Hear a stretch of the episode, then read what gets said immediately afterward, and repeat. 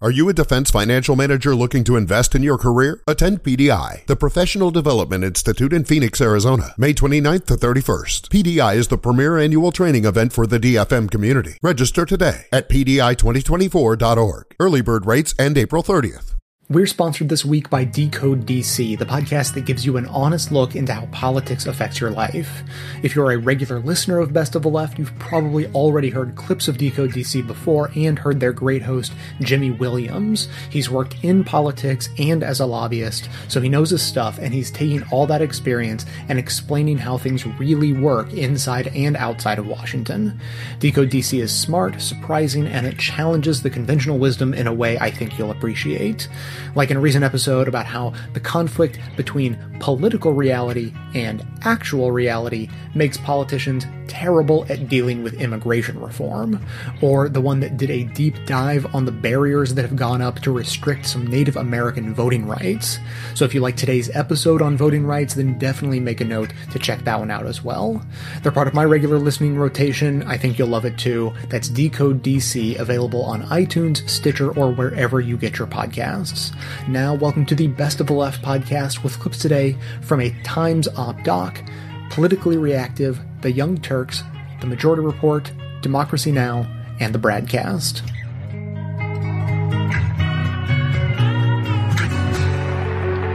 The vote is the most powerful instrument ever devised by man for breaking down injustice and destroying the terrible walls which imprison men because they're different from other men.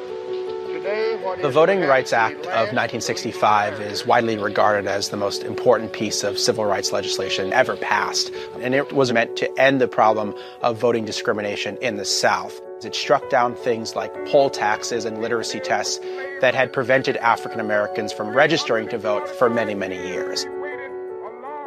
The most powerful part of the Voting Rights Act was that under Section 5, those states with the longest histories of voting discrimination had to approve their voting changes with the federal government to make sure they did not discriminate in the future.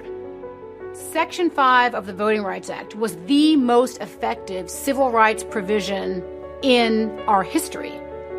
It was the thing that changed the game for black and Latino Native American voters across the country. By 2005, uh, the registration rate of black voters was on par with, and in many states, exceeded that of white voters. The turnout rate of black voters was often on par with white voters and exceeded that. There was no longer any kind of the systematic statewide discrimination that had caused Section 5 to be a necessary requirement. Section 5 did its job.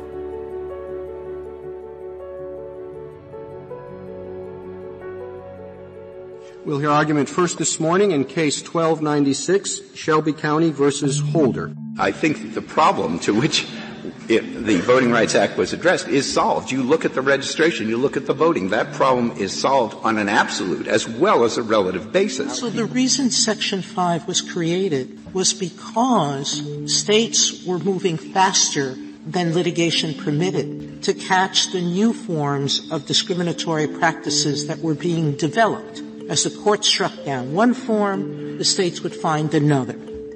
There's no question that we've made progress as, as a nation, but progress is not a destination. The election of Barack Obama represented many things. One of the things it turns out that it represented was the biggest push to turn back voter access since the Jim Crow period. When minorities became the majority in Texas, that's when Republicans really began pushing for voter ID there. African Americans and Hispanics are two to three times more likely to not have a government issued ID as white voters. The Texas voter ID law went through the Section 5 process to have the district court decide whether it was racially discriminatory. And the federal district court said it was and blocked the implementation of the voter ID law. And so if you're mad about our elected leadership and how they're handling the people's business, you better raise your voice and vote your dreams. It doesn't take much. So if you can get just 1% or half a percent of people to not be able to vote or, or just not to show up, um, then you can win elections. Once you have an election, it's over. Because once the election is over, people are governing, people are moving on. So in voting, it's a critical feature to be able to stop racially discriminatory voting changes from being implemented in the first place.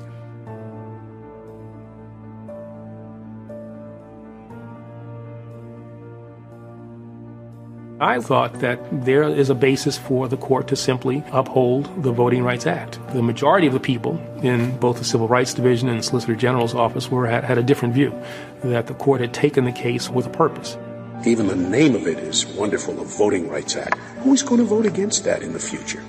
Whenever a society adopts racial entitlements, it is very difficult to get out of them through the normal political processes there could be no more ahistoric articulation of what the Voting Rights Act is uh, than that characterization. For a person to say that race is not a salient factor in American life today, you can only say that from one of two positions. One is a position of privilege, or, or the other is a position of ignorance. Gerald Ford, Ronald Reagan, George W. Bush all signed reauthorizations of the Voting Rights Act. And so for a long time, the Voting Rights Act was not about partisan politics. It was about the American promise. I have the opinion of the court this morning in case 1296, Shelby County versus Holder.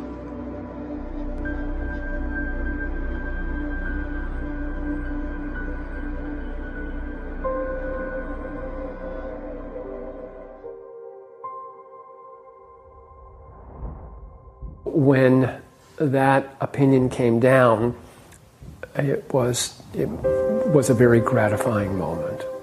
Your race and your ethnicity should not be something that's used to help you in life or to harm you in life. That is, that is what the vast majority of Americans believe. Within an hour of the Shelby County decision, Texas Attorney General Greg Abbott tweets that its state's voter ID law, which had been blocked under the Voting Rights Act, should go into effect.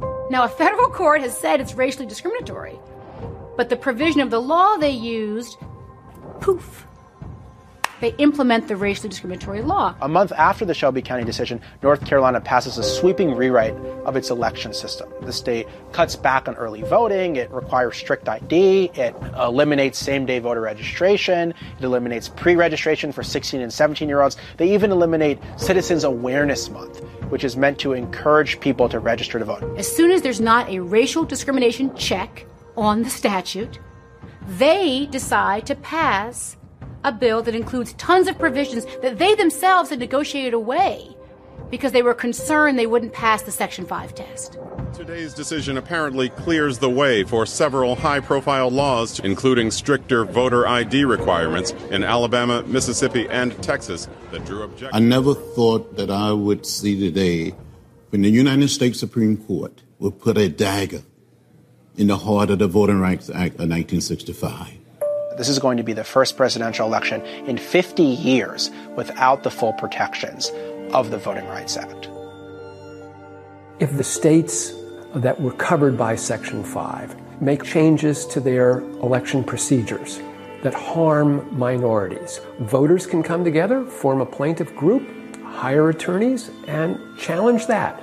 That is how our legal system works. These lawsuits are very expensive and the burden of proof is on those facing discrimination as opposed to the states that are doing the discriminating. And laws can only be challenged once they've been passed. So you're now faced with a situation where voters are facing discrimination and then laws are being challenged.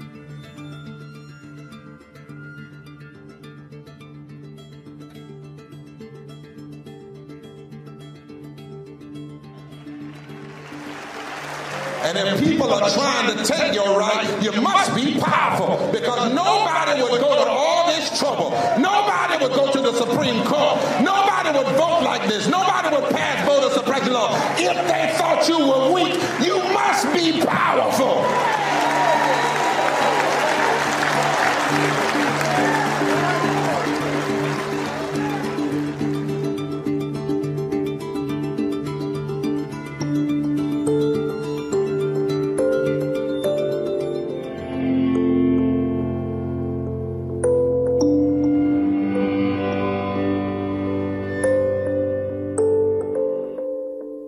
I'll be honest with you. Uh, the main reason I wanted you booked on the show is because the title of your book has the word rat fucked in it. I mean, that's just that's just glorious. This is really like the anti fresh air, isn't it? Yes. Uh, so, uh, but how did you pitch that title to the publisher? I would imagine the publisher might have been like, "Can we say rat f? Can we say really, really bad?" you know, I- yeah, I know, I know. Uh, I think that they understood this as well. You know, I mean, I think we are we are living in a vulgar age, and you could have called this book "Gerrymandered Nation" or you know, a colon a really long book about the thing that put you to sleep in eighth grade civics class and nobody would have bought it and we wouldn't be having any of these conversations. Uh, when you take people and you dump the cold bottle of water over their head that is rat fucked, it makes people sort of stand up and say, Hey, okay, what happened here? Let's talk about it let's have a conversation about gerrymandering, which is not something that people always want to do. But I mean, I am arguing that this is at its core the very reason for the political extremism and dysfunction and brokenness in our politics. And that you can't fix any of the other things until you fix the way the lines are drawn. I wanted to start with a basic definition. Can you explain what gerrymandering is in the simplest terms possible? Yes. Um, let me drop a little Schoolhouse Rock as quick as I can. Hey, learn about the USA. Every 10 years, the Constitution mandates that every legislative line in a state legislature, state house, state senate seats be redrawn. In most cases, those state legislatures then go ahead and redraw all of the national congressional districts. So, gerrymandering is the art of trying to draw these lines in such a way that your party gets the most benefit from them. Politicians have done it forever. You can trace it back to Patrick Henry trying to gerrymander districts in 1788. It's named after Elbridge Gerry, the former governor of Massachusetts who did a fanciful job of drawing the state senate lines around Boston in such a way that a political cartoonist referred to it as a salamander and his name was forever attached to it as the gerrymander. and so, so basically, there's no good way. Gerrymandering is is inherently evil, is what you're saying. It is inherently evil, and yet it changed forever in 2010. Politicians have done this for ever. And as a result, the media, everybody thinks both sides do it. It's just part of the game. The game changed in 2010, and that's the story I'm trying to tell here. That from 1790 through 2000, gerrymandering is in its horse and buggy era, and in 2010, it it's a rocket ship. This is gerrymandering on steroids. It's something completely different. So, what happened in 2010? The Republicans in 2008 get blown out on just about every level. That Barack Obama wins, Democrats retain the House, they, they take a super majority in the U.S. Senate. The demographics appear to be on their side forever. People are talking about a coalition of the ascendant. They're wondering if you go back and watch the tape of election night at 2008, if you've got a lot of time on your hands, that's a lot of fun. um, and there are all of these political scientists and Republicans, the editor of National Review, Laura Ingraham on Fox News, they're all talking about the end of the Republican Party as a national party. And what a handful of Republican strategists understood was that 2008 was a bad election for them, sure, but that the really important election was coming up in 2010. That that was a redistricting year. It's a year that ends in zero, so it's a census year and that if they could win in 2010, they could redraw the lines and do it in a different way. This is spearheaded by an organization called the Republican State Leadership Committee. And what they understand is that it's state houses that really control redistricting. And that if they could control state houses, they could really cheaply build themselves a firewall in Congress. Hold up, wait a minute. Hey guys, it's Erica again, one of your politically reactive producers. Apologies to our political science professor listeners out there, but we're about to get a little basic, or a little schoolhouse rock. So, there are 435 congresswomen and congressmen in the House of Representatives. Each represents a particular congressional district in their home state, and it's up to each state to decide how its district lines, that is, the physical boundaries of each district, are drawn. Now, here's where we get rat fucked. For 42 states, district lines are drawn by state legislatures, which means that if a certain political party owns enough of a state legislature, they can literally redraw these lines to benefit their own party. So if a district is drawn in such a way that it consists of mostly Republican voters, then it's a de facto Republican district that will presumably elect a Republican to the House of Representatives. This is exactly what the GOP did back in 2010 when they started pouring money into state congressional elections. Got it? Okay, now back to the show. So they focused essentially on 107 state legislative seats in 16 states. Michigan, North Carolina, Ohio, Pennsylvania, Florida, Wisconsin, mostly blue and purple states. And in these states, there were 18 chambers that were separated between the two parties by fewer than four seats. So what they did was they went after control of all of these chambers in such a way as to design themselves veto proof majority over the maps that would be drawn the next year. They wanted to have every seat at the table in Ohio and Wisconsin and Pennsylvania and all of these states when the maps were being drawn. And that required winning a bunch of state house seats and then having the political will and determination and map making technology to make it real. If I didn't know you better and I didn't know you had written for reputable publications like Salon, I feel like this is like one of those YouTube videos about false flags. Karl Rove announces this strategy. Karl Rove announces the plan in bright, flashing neon letters in the Wall Street Journal. I mean, not as reputable a publication as Salon, don't get me wrong. but, you know, I mean, in March of 2010, Karl Rove writes, the party that controls redistricting can control Congress. And he lays out exactly the towns they're going to go to. He's like, we're going to fight in Portsmouth, Ohio, in West Lafayette, Indiana, and in Round Rock, Texas, in Murrysville Township, Pennsylvania. I sound like Howard Dean here. Yeah, I was going to say that. I should give a scream. And then we're going to Washington, D.C. to take back the White House. Ah! But, um, this is the plan. It's Rove announces it. The Democrats, I guess their copy of the journal didn't show up that day. I don't, I don't know what happened, but they not only didn't have the imagination to come up with this on their own, they didn't have the political skill to play defense against it, even in these little state house districts. It's a massive and, and catastrophic strategic failure on, on the, on behalf of the, the party, and it doomed President Obama's second term. Can you talk about again? It's that YouTube video again. Can you talk about the technology? Because you said a lot of this is based on the technology that was used. Is it sophisticated technology? Is it like fairly straightforward and the Democrats just didn't get it? I just don't think of the Republican Party and technology, which is why I'm a little well, this is the it. amazing thing. I mean, the Democrats get all of the credit in 2008 for the way that they use social media to identify voters and to turn out new voters. And everybody says, well, Silicon Valley is all Democratic. The Republicans will never figure this out. This is a different kind of technology that the Republicans use in 2011.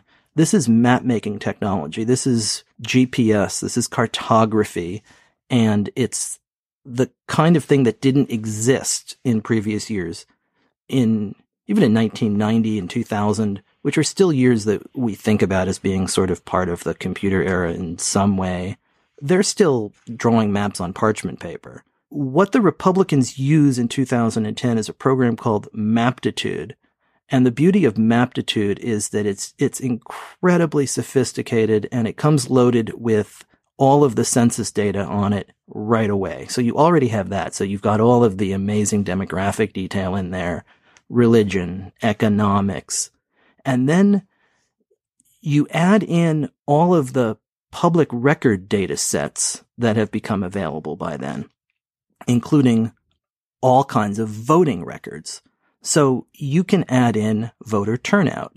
You can add in voting results, precinct by precinct, block by block. And now all of a sudden, when you're drawing these districts, you can move the line eh, street by street and you can see how that changes the partisan makeup of what you're doing. Then factor in all of the private data sets that you can purchase and add in, whether it's magazine subscriptions, whether it's consumer uh, preferences, whether it's social media likes. You can buy all of this stuff for pennies online, factor it into Maptitude. You've got a cloud's worth of consumer preferences, of demographic information, these districts look strange and everybody likes to look at these districts and say, "Oh, that's really funny looking. It's a Rorschach test for something. It's it's a snowball running down a mountain." But there's a snowball's chance in hell that those lines aren't there precisely and exactly for a very real reason. I mean, I got out and and drove them and you can see it when you go street by street. The technology here is unbelievable and it's been used to resegregate us. Segregation, separation, murderation, bad situation, confusion, in a nation. That's what Babylon plan. Today's episode is sponsored by the Dollar Shave Club. They sell high quality razors and shaving products directly to you, which means no more hassling with the drugstore and their impenetrable razor fortresses or their sky high prices, because Dollar Shave Club is about one third of the price of the greedy razor corporations, and they ship your order right to your door. Dollar Shave Club is so confident in the quality of all their products that right now they are going to give you your first month for free when you join the club. Just go to dollarshaveclub.com slash best and pick a razor that works for you from their lineup of amazing blades. That's all there is to it. If you want a first class shave, choose their executive blade and combine it with their Dr. Carver's shave butter for the smoothest shave ever. Here is your chance to see for free why over 3 million members already love Dollar Shave Club. You only pay for shipping, and after that, it's just a few bucks a month. No long term commitment, no hidden fees. There's no reason not to do it, so get yours at dollarshaveclub.com slash best. That's dollarshaveclub.com slash best. Segregation, separation, murderation, bad situation, confusion, That's one Babylon plan. So they're going to have the debate. Now, guess what? Turns out they don't even the debates are completely corrupted by the two parties, right? Because it used to be uh, the League of Women Voters, right, Malcolm? The League, yes, of, League Women of Women Voters, Voters. Those were the ones who would uh, run the debates. And so it was a third party that ran it. So you know it was equal and fair. And by the way, it favored the electorate becoming informed, which is not how they have it now. For Although instance- interestingly, the League of Women Voters, the only reason the League of Women Voters was allowed to uh, conduct the debates was because if the networks did it, they had to give equal time to the third party. They had to allow the third party, the, the you know, the Ah. non. But because the League of Women Voters was an independent organization, they could sponsor it. They could exclude the other candidates and just do the. and they still got rid of the League of Women. So here, And that's, that wasn't good enough. Wasn't that still good wasn't enough. good enough. So the League of Women Voters sponsored presidential debates in 1976, Carter and Ford, 1980, Reagan and Carter, in 1984, Reagan and Mondale. And then the, this is from the League of Women Voters, by the way, all this information. The presidential debate train was working to deliver balanced, nonpartisan information to American voters. And then in 1987, that campaign train got, uh, got hijacked. And here's a, a, a little a video that'll kind of tell you what happened. Let's play it.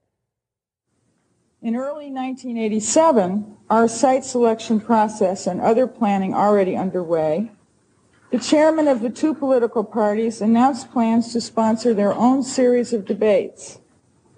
They had set up a commission, they said, and they thanked the League for all we had done and urged us to step aside. We did not. Since their press conference that day, the League has argued that an organization set up by the political parties is not an appropriate sponsor for presidential debates. Representatives of the two campaigns came to us on September 28th, just two weeks before the debate, with an agreement we were told we had to sign. The agreement had been reached by the campaign chairman, and it spelled out everything. Between themselves, the campaigns had determined what the television cameras could take pictures of. They had determined how they would select those who would pose questions to the candidates. They had determined that the press would be relegated to the last two rows, rows of the hall. They had determined that they would pack the hall with their supporters. And they had determined the format. The campaign's agreement was a closed-door masterpiece. The agreement was a done deal, they told us. We were supposed to sign it and agree to all of its conditions. If we did not, we were told we would lose the debate. It's clear that the campaigns wanted the league's stamp of integrity on a shoddy product. Obviously, we have been presented with campaign demands before. We have agreed to some and we have challenged and negotiated others. But never in the long history of the League of Women Voters have two candidates' organizations come to us with such stringent, unyielding, and self-serving demands. In Winston-Salem, which you know was not a League of Women Voters debate, they went so far as to insist on reviewing the moderator's opening comments. It turned out that the League had two choices. We could sign their closed-door agreement and hope the event would rise above the manipulations, or we could refuse to lend our trusted name to this charade. The League of Women Voters is announcing today that we have no intention of becoming an accessory to the hoodwinking of the American public. That's mind blowing. Uh, to me, it is, and that we let it happen and that and nobody and no one screams about it. Nobody at CNN screams about it, or anybody at the major networks or MSNBC. No one screams about that. No one forces those two. They just let corruption to happen. Why? Because they're all paid by the same people. CNN, uh, Time Warner is Hillary Clinton's eighth biggest donor right? MSNBC is owned by Comcast, which is pushing the TPP. These people work for the people they're supposed to be investigating. All those people at MSNBC work for the people they're supposed to be exposing. What madness is this? 1% stacking the chips, while the rest fight over which crack habit to pick. It's cash in the fist, glasses of grits, asses and tits, anything to make sure that the masses forget. Look at the monkey. Why they slowly turn you to a junkie. You're for tabloids while they eat your country. They even turn hip hop to a sitcom. It's gone from protest music to lovesick chick song. The logic's cold. Human rights are bought and sold while they keep you just comfortable enough to not revolt. You feel free, you're not free. The reason is deep. They give you freedom of speech, but then they keep you asleep. They got shit, don't buy into it. You wanna see some get down, get down, we do it like this. There's two, I guess, sides to this coin in terms of how they they, they did this in terms of the concept, the cracking and packing. Describe what those those two uh, those two are. Well, essentially, packing is when you try to stick as many Democratic votes as you can into one district. Um, cracking, on the other hand, is trying to divide the Democratic vote amongst as many districts as you can in a way that it is completely ineffectual. And then this is all done. I mean, obviously, uh, people are not moving. It is all done by simply moving the the lines of any given district. Yes, the political smarty pants set would like you to think that this is all the big sort, that we have sorted ourselves into these districts. If you simply look at the maps, and if you look at the math, you can see that that's not the case. The best example is Pennsylvania. In 2008, Barack Obama wins Pennsylvania. Democratic House candidates in Pennsylvania win about hundred thousand more votes than Republican candidates. The exact same scenario plays out in 2012. Obama wins and House Republican candidates get about hundred thousand more votes. Except in 2008, that's enough to elect 12 Democrats to Congress. In 2012, that same margin elects five. What happened in between there? It's not that people moved. Right. It's that the lines changed in 2010 and 2011. And uh, and and Pennsylvania, I mean, is is the most dramatic swing, isn't it? I think of of, of all the states. I think Pennsylvania is especially dramatic because it is essentially a blue state, um, and uh, and Pennsylvania has 18 members of Congress. 13 of them are Republicans, and 12 of those 13 districts are drawn in such a way that they are more Republican than the rest of America. This is all about how you draw the lines. When you draw the lines, you make the rules. So let's talk about the the other way, which is through the courts. What's the efficiency gap? The efficiency gap essentially is the difference between wasted votes, that is, votes that have been cracked or packed in such a way that they do not have a fair representation in the final results, divided by the total votes. So essentially, the efficiency gap tries to measure the undeserved share of seats that a party wins, the proportion of seats that a party would not have received if the lines weren't drawn in such a way as to go out and waste them. This is central to a case Let right me just let me just let me, let me just explicate this Sure. for, for people so that so so in that scenario that we talked about where you had the six districts and uh, they were all 50-50 and now you've got uh, four districts that uh, Republicans win by uh, 10% and two districts where Democrats win by 40 or 50% each the difference the delta between the 10% and the 40 or 50% you take that and then you divide it by the total number of votes that all those six districts represent and that gives you a a number which is a metric and it's it's i mean it's not arbitrary i mean we can see how it's developed but it's a metric as to weigh the disparity between what's happening in the republican winning district and the democratic winning district That is a much better way of explaining it than the convoluted way in which I just did. Yes, thank you. so and, and so so that is important that people have figured out how to do to calculate that number because why Well, because the Supreme Court has never weighed in and said that a partisan gerrymander is a bad thing. The last time a case reached the, Supreme Court, it's the Vieth case out of Pennsylvania in the 2000s, in which a bunch of Democrats in Pennsylvania were frustrated by the way district lines were drawn and sued and said that, that their votes didn't count because of partisan gerrymandering. The court in a 5 4 decision said no uh, to them.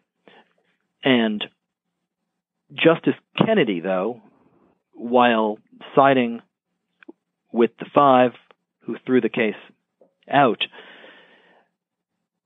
said that he was open to a standard on partisan gerrymandering if someone could show him one that actually worked. Um, I guess it's funny that the the Supreme Court over the years uh, has said that they um, can't define pornography, but they know it when they see it. when they see it. The partisan gerrymandering, on the other hand, they don't know it. You need a when they see it. We need a You we have need to have a, a, we need a metric. mathematical formula for that. So that set a bunch of political scientists and stats nerds and uh, law professors off to try to find the formula that would be aimed straight at Justice Kennedy, trying to give him a justiciable standard to show objectively when partisan gerrymandering was at work. And that's what the efficiency gap is trying to do. And if this case can reach the Supreme Court, there is the possibility that the court could could institute a standard that would stop all of this this gamesmanship. Where is that that, that case now uh, as it's working its way through the legal bloodstream? Uh, it has just come through the Wisconsin Court of Appeals uh, uh, circuit, so it is headed towards the court.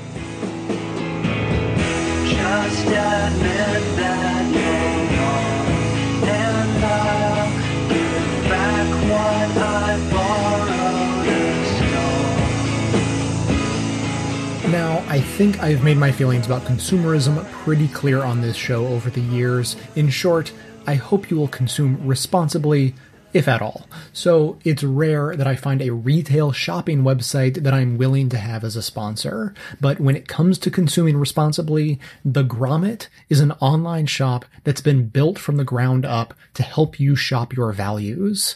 That's even literally what they call it. They currently have 10 shop your values categories, including made in the USA, independent maker, social enterprises, philanthropy, and maybe my favorite, made for a lifetime. If you hate the idea of planned obsolescence, uh, the next time your made to break item breaks on you, look to replace it in the Grommet's made for a lifetime category and only buy it once ever again. And look, I get it. The holidays are coming up, and for many, doing a little extra consumption this time of year is basically compulsory. I might not like it, but it is still a fact. So if you're going to consume, then do it thoughtfully and responsibly. And the Grommet is a good place to do just that. Visit thegrommet.com slash left today. You'll receive $10 off your first $50 purchase. That's right. Just type in thegrommet.com slash left and you'll receive $10 off your first $50 purchase. That's thegrommet.com slash left.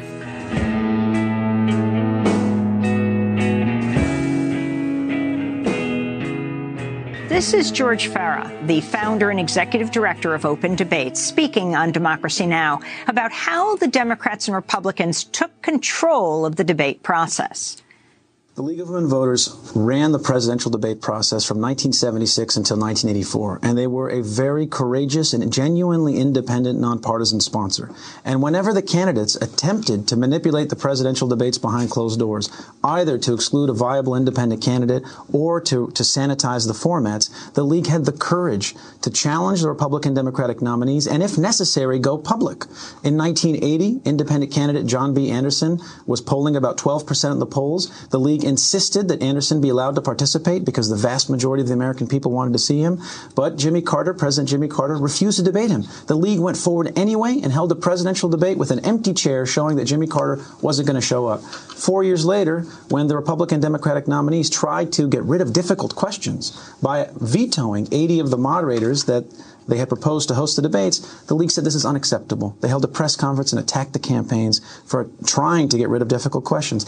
And lastly, in 1988 was the first attempt by the Republican and Democratic campaigns to negotiate a detailed contract. It was tame by comparison, a mere 12 pages. It talked about who could be in the audience and how the format would be structured. But the league found that kind of lack of transparency and that kind of candidate control to be fundamentally out- outrageous and antithetical to our democratic process. They released the contract and stated they refused to be an accessory to the hoodwinking of the American people and refused to implement it. And today, what do we have? We have a private corporation that was created by the Republican Democratic parties called the Commission on Presidential Debates. It seized control of the presidential debates precisely because the league was independent, precisely because this woman's organization had the guts to stand up to the candidates that the major party candidates had nominated.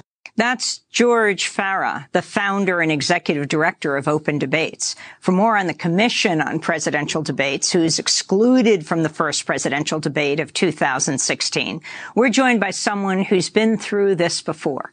Yes, four-time presidential candidate Ralph Nader, longtime consumer advocate and corporate critic, has a new book out, Breaking Through Power. It's easier than we think. He is um, speaking today here in New York. Uh, Ralph, talk about um, this decision that just came down. No third party candidates in uh, the first debate. You know this well. Well, corporations are deciding who debates, when they debate, who asks the questions.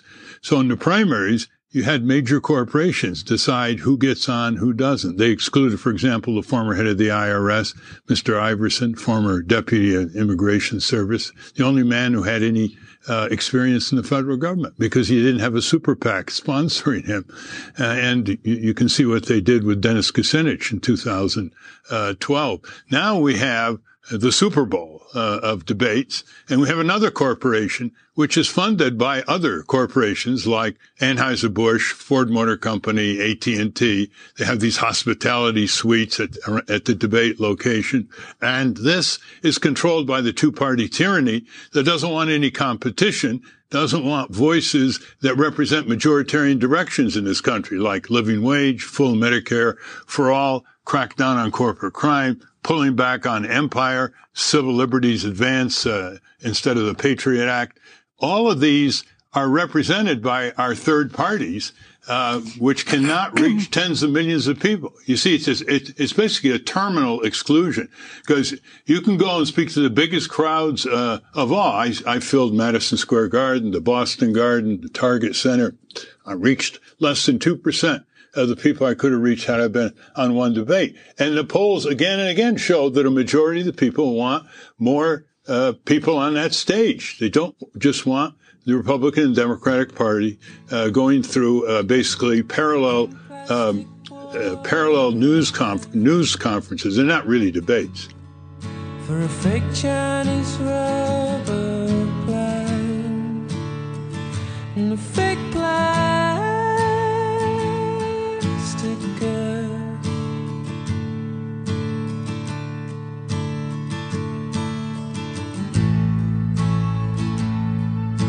you bought from a rubber man in a town full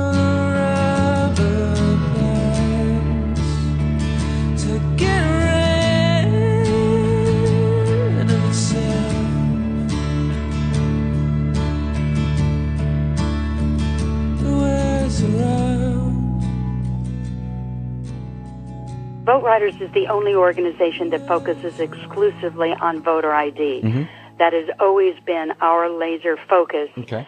helping citizens on the ground because there are other organizations that just do a great, great job in so many other areas that, that impact voting rights.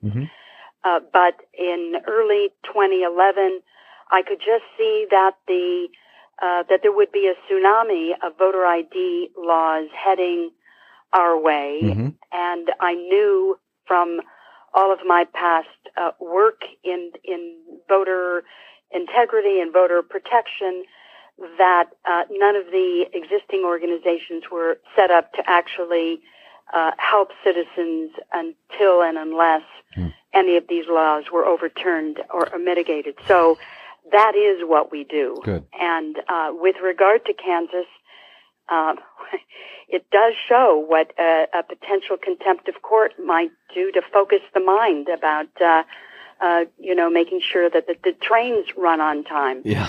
So it is uh, great that these Kansas voters now are uh, going to be able to uh, vote and vote on a regular ballot. Uh, but importantly, in all these states, is actually letting people know. You know, it's it's as the Fifth Circuit, as you mentioned earlier, uh, in their um, uh, ruling with regard to the Texas voter ID law Mm-hmm.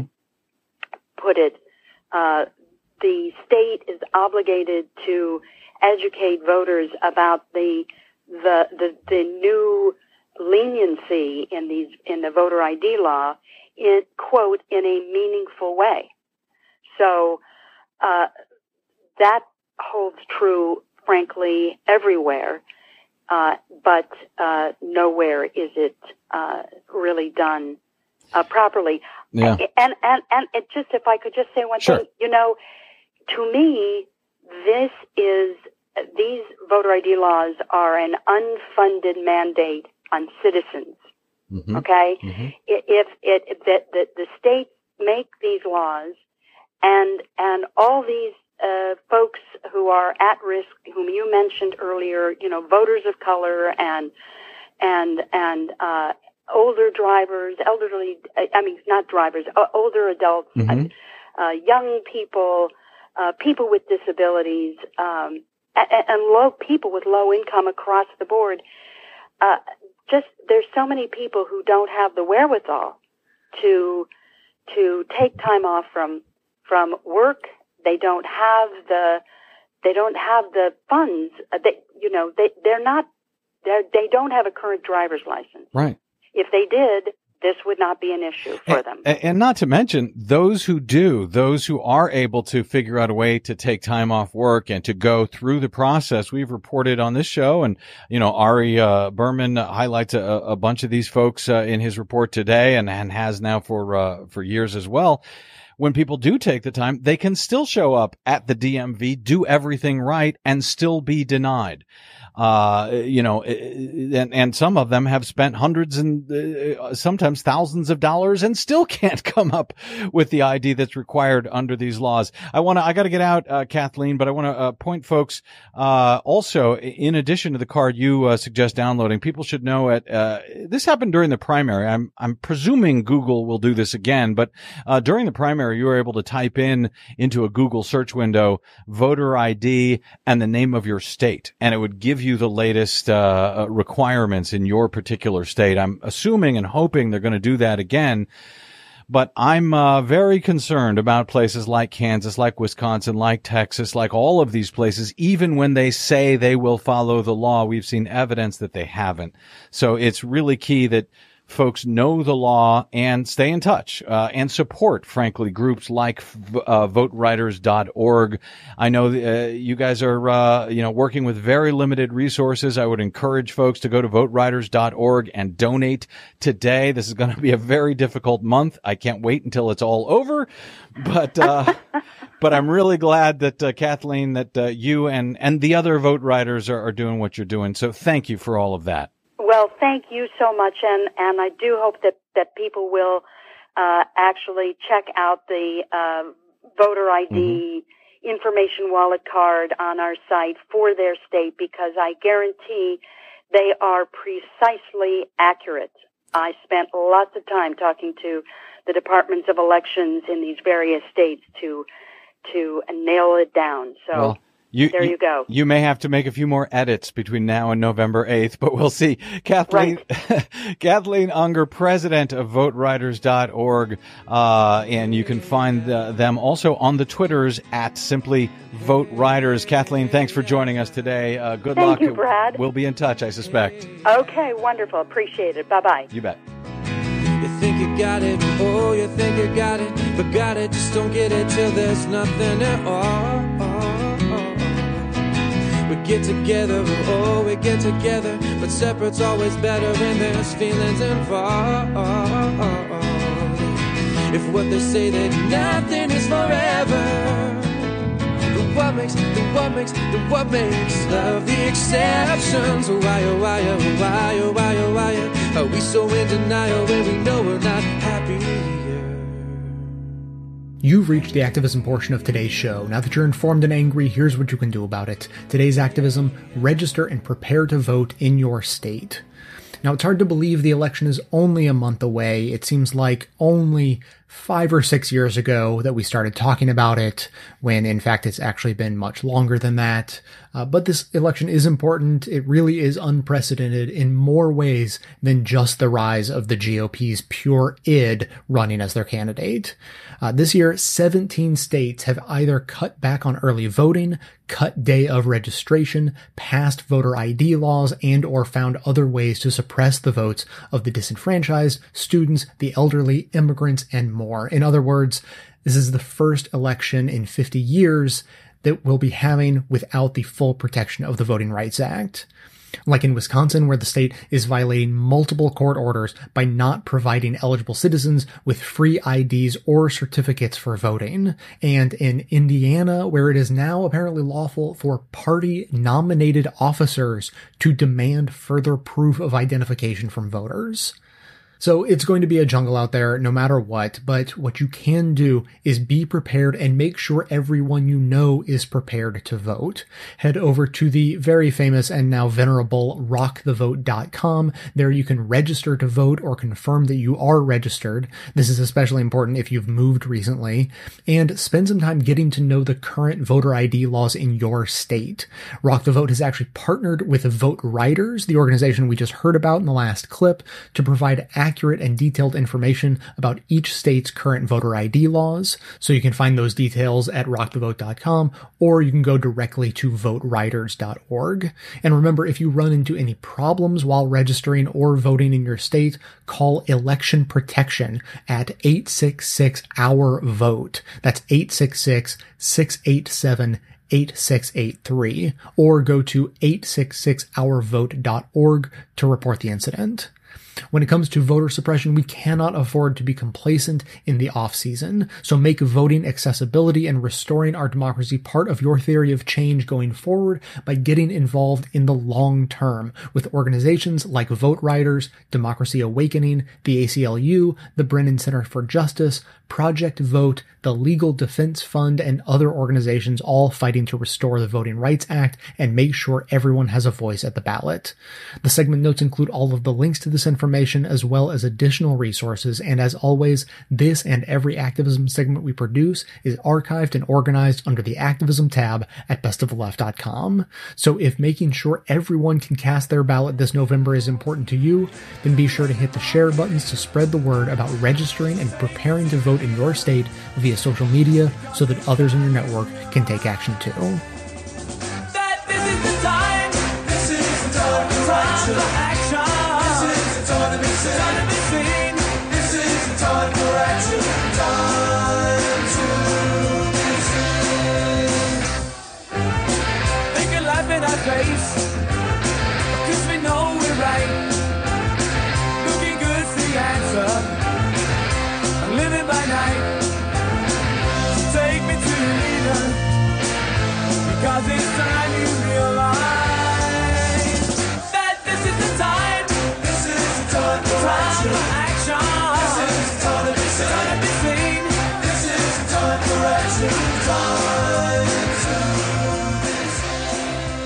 I went out and I drove every line of Michigan's uh, uh, 14th, which is one of the most wildly gerrymandered districts in the country. The entire purpose of that district is to connect the the poorest neighborhoods in Detroit with uh, Pontiac, which is about 30 miles to the north, um, so that the Republicans could pack as many African American voters into one district as possible and make all of the surrounding districts whiter more Republican, more suburban. It works incredibly well. In 2012, Democratic candidates get 240,000 more votes than Republican candidates in the state of Michigan. And yet Republicans win nine of the 14 congressional seats. So they send a delegation of nine Republicans, five Democrats, even though they lose the popular vote by 240,000. That's how powerful these lines are. And when you get out and drive it, you can see that they have drawn these lines to sort of etch into the political map the very line between hope and despair sometimes. You can drive two streets and the property values collapse, the kind of houses collapse, the schools look completely different. There is a reason why they've drawn the lines on one side and on the other side, and it gives you different representation. It gives you different political power. I mean, something in Michigan that people don't uh, think about enough is also how this works on the state legislative level. I mean, in Michigan, Republicans forced through the emergency manager law, which affected Flint. Voters overturned that at a referendum. The Republican legislature reenacted it anyway. And the water in Flint gets poisoned and, you know, kids get really, really sick. And this is, this is what happens when people who are not in the majority get complete control of our government. So what does a fair district look like? Like if, if things were the way they should be? Well, a fair district looks normal. It respects communities of interest. Um, and it keeps neighborhoods with certain interests that are the same together. Um, I mean, if you look at a state like Iowa, they have managed to draw districts that, if you look at the map, it looks completely square and fair, and the districts actually look square. Um, they have perhaps the best system in the country for this. They have a nonpartisan state board of bureaucrats that everybody trusts. You know, both sides will try to beat each other's brains out, but they trust in the fair-mindedness and fair play of the board that draws these lines. And this is in Iowa, you said? Yes. Is it maybe because Iowa's not the most diverse state that they were able to do that? Like, I mean, I know I'm about to get some heat from Iowa when I say that, but let's be real. Iowa is not, uh, you know, North Carolina. But politically, I don't think this necessarily has to do with race. I think I think you have fair elections in that state between Democrats and Republicans. It's it's it's a pretty good swing state. What you have to do to have fair districts is to is to have people drawing them who are not pressing for partisan political advantage. Michigan, North Carolina, these states look like this because people are intentionally trying to draw as many minority voters as they can into one seat. And in order to do so, they have to draw these districts that sort of stretch their tentacles up in every which way. With changing national demographics, uh, you know, the fact that there's going to be a smaller white population in the next 20 to 30 years, how does that play out with gerrymandering? I mean, it makes the Republicans more determined to get better at it. This entire plan comes about because the Republicans know that they can't win if the votes are counted in a fair way. After 2012, they've lost the popular vote in five out of the last six presidential elections. Gerrymandering the districts is the way to draw themselves control, even though they're a minority party. It works at the state level. It works at the congressional level and the amount of sort of voter ID laws you're seeing uh, 22 states this year have new r- restrictions on voting. This is part of a strategy. And, and 20 of those 22 states are controlled entirely by Republicans. So it's one side that is forcing through laws about voter ID and voter fraud and early voting and reducing the number of polling stations and changing the absentee rules this is what you do when you are in the minority. You try to change the rules of the game. And I don't think that they will fight any less hard when there are fewer of them. And I feel like with the electoral college, people sort of are starting to come around to like, maybe this doesn't make sense. Like maybe we should just count everybody's vote equally, you know, instead of like putting it. Just putting it wait until they gerrymander the electoral college. I mean, Uh. that was what they wanted to do in some of these states. So it isn't, but I feel a like, isn't it already gerrymandered? Does, it can get worse. Oh, it could get much, much worse. So earlier I compared David to a false flag YouTube video. If you don't know, false flag videos or those videos that say things like 9-11 was an inside job or Sandy Hook didn't happen. You know, just the worst parts of everything. Well, at this point, David's about to go into a run of how horrible everything really is right now. But just to really put a bow on it, we're going to use some of that music from those false flag videos that make you think the world is crazy. Here we go. you have gerrymandered state legislatures considering election reform that would redistribute electoral votes not to the winner of the popular vote, but congressional district by congressional district. So you would take a state like Pennsylvania, which even though it votes blue reliably every year and has since 1988, 13 of the 18 members of, of Congress are Republicans, so you would have a popular vote, and it would go 13-5, and then the uh, two for, for the senators would probably get distributed to the winner. So instead of 20 votes for the Democrat, you'd see 13 for the Republican and 7 for the Democrat, despite the Democrat getting more votes. Oh God. Okay, Hari, I'm gonna go. I, I, he's making my stomach hurt. D- David, I, I like you very much. However, you've brought us great sadness. can you? I can am you sorry it- that this story has no happy ending. Can you give us something hopeful or positive or something that feels like a, a, a thing we can do? Is, there- is is there anything or a here? place where we, can, a place where we can buy torches, something. We can register to vote and we can turn out because the one thing that can swamp these lines is real voter turnout. You can't draw lines this craftily and sneakily unless if you know who turns out and who doesn't, and they were just that cynically crafted. And if the people who the Republicans think won't turn out to vote actually show up, we can swamp these lines. Wow. Wow. So we, I mean, it's so it's like it's it's crazy because at the end of all this is all so complicated. There's technology involved, like so much history, like uh, all sorts of lists being in all this such a complicated system to rig elections. And you're telling me the answer to all of this is voting. it all comes back to Schoolhouse Rock in the end. That's I'm so glad you brought it all around because I was starting to. Uh, I was gonna go to Golden Gate Bridge and just look into the water and, and see how inviting it looked. But uh, thanks for bringing it all around.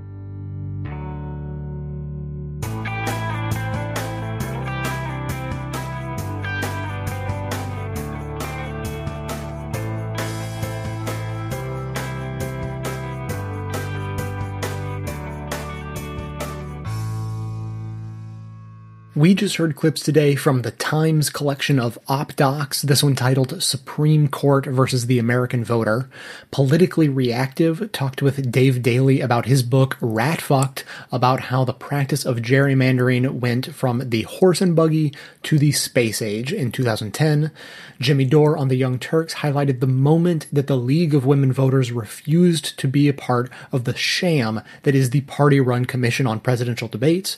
Sam Seder on the Majority Report also talked with Dave Daley about gerrymandering with a focus on the specific mechanics of how districts are divided and a look at the strategy working its way through the courts to show the discriminatory intent of the practice.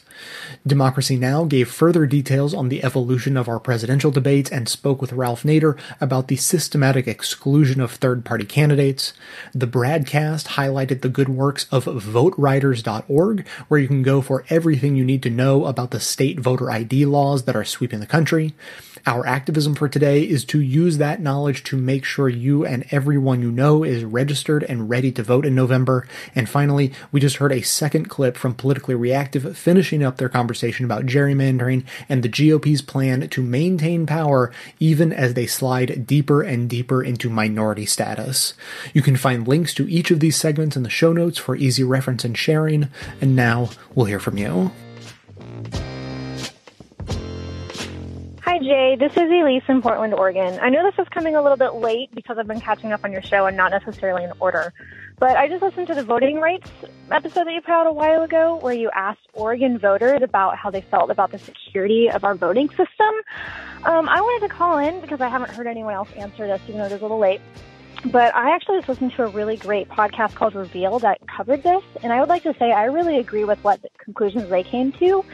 I feel like Oregon's actually a lot more secure in their voting because I used to be registered in Oklahoma, and to register there, I just had to like sign a form and go to the DMV and turn it in. They didn't check really anything. But here in Oregon, you're automatically enrolled, which is awesome because when I go to get my driver's license, I have to give them a birth certificate and all this other verification and actually talk to someone and make sure that they know it is actually me who's there and then they just send you everything else you need in the mail, and all I had to do was fill it out and send it back. So it was super easy, and now the ballots come right to me. But this way, I feel like they know I actually am who I say I am versus in Oklahoma, anyone technically could have filled out that form for me. So I don't know, just some thoughts about voting in Oregon. And yeah, I'll agree it's great, but I know you said that everyone already rants about that. So that's at least how I feel in this other podcast reveal. Recommend it to anyone who's listening. So thanks so much. Keep up the great work. I love what you do. Hey Jay, how's it going? It's Jason in Iowa. I wanted to respond to Megan in Baltimore, and I'd have to start by a little preface that says, yes, I know not a lot of people can do the things I suggest, but those who do the things I suggest will make the metal community and the other communities that aren't usually inclusive a little more inclusive, a little more favorable to those who might not. I don't know what the heck this phrase is I'm looking for, but anyways, um, I've noticed the metal community, even here in Iowa, believe it or not, there is one, seems a little insular as well. Um, except for those who get in the pit, usually they're pretty damn friendly to everybody they meet. I mean, you will see drunk people at the show trying to grope on people, and it's up to not necessarily just men, but just people who have the kind of strength or power or willpower or non social anxiety ridden people should step up to those who they see being slighted and and help them out. That's that's just simply what it is. We all got to help each other out in this, and I I know It comes from a white guy who doesn't experience much of this crap at shows, but I've seen it happen, and I imagine it does suck for those who it happens to. It's just a little thought I had. I wanted to bring that up because, yes, the people who have the power hand, they need to make the decision and make the move. Make the scene what you want to see. Be inclusive. Be helpful to those who are being slighted. Help them out, man. That's all you got to do. Thanks, Jay. I hope this helps. Keep up the good work, man.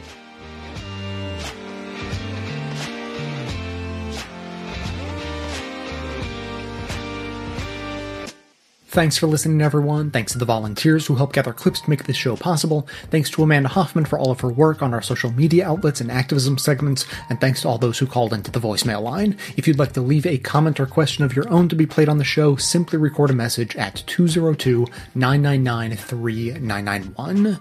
Quick update on the summer fundraiser, just to let you know that if you uh, became a member and uh, donated to my climate ride a few months ago. If you signed up in July, your t-shirt and hoodie orders have begun going out. So keep an eye out for those. They should be arriving soon. Secondly, today, I, I, thought I would talk about the thing that made me most angry while making today's show. I, I, I, feel like there's a, there's some potential there for a recurring segment. What made Jay most angry when making today's show?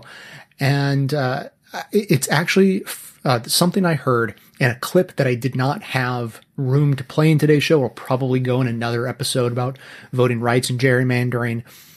And it's this, uh, it's just this clip from a Republican strategist who was interviewed talking about the role he played in the 2010 takeover, the gerrymandering, you know, the whole thing. He, he was involved in it. And I'll just paraphrase for you. He's, he said something essentially like, the rules apply equally to both sides. So no, I don't feel any guilt whatsoever in winning.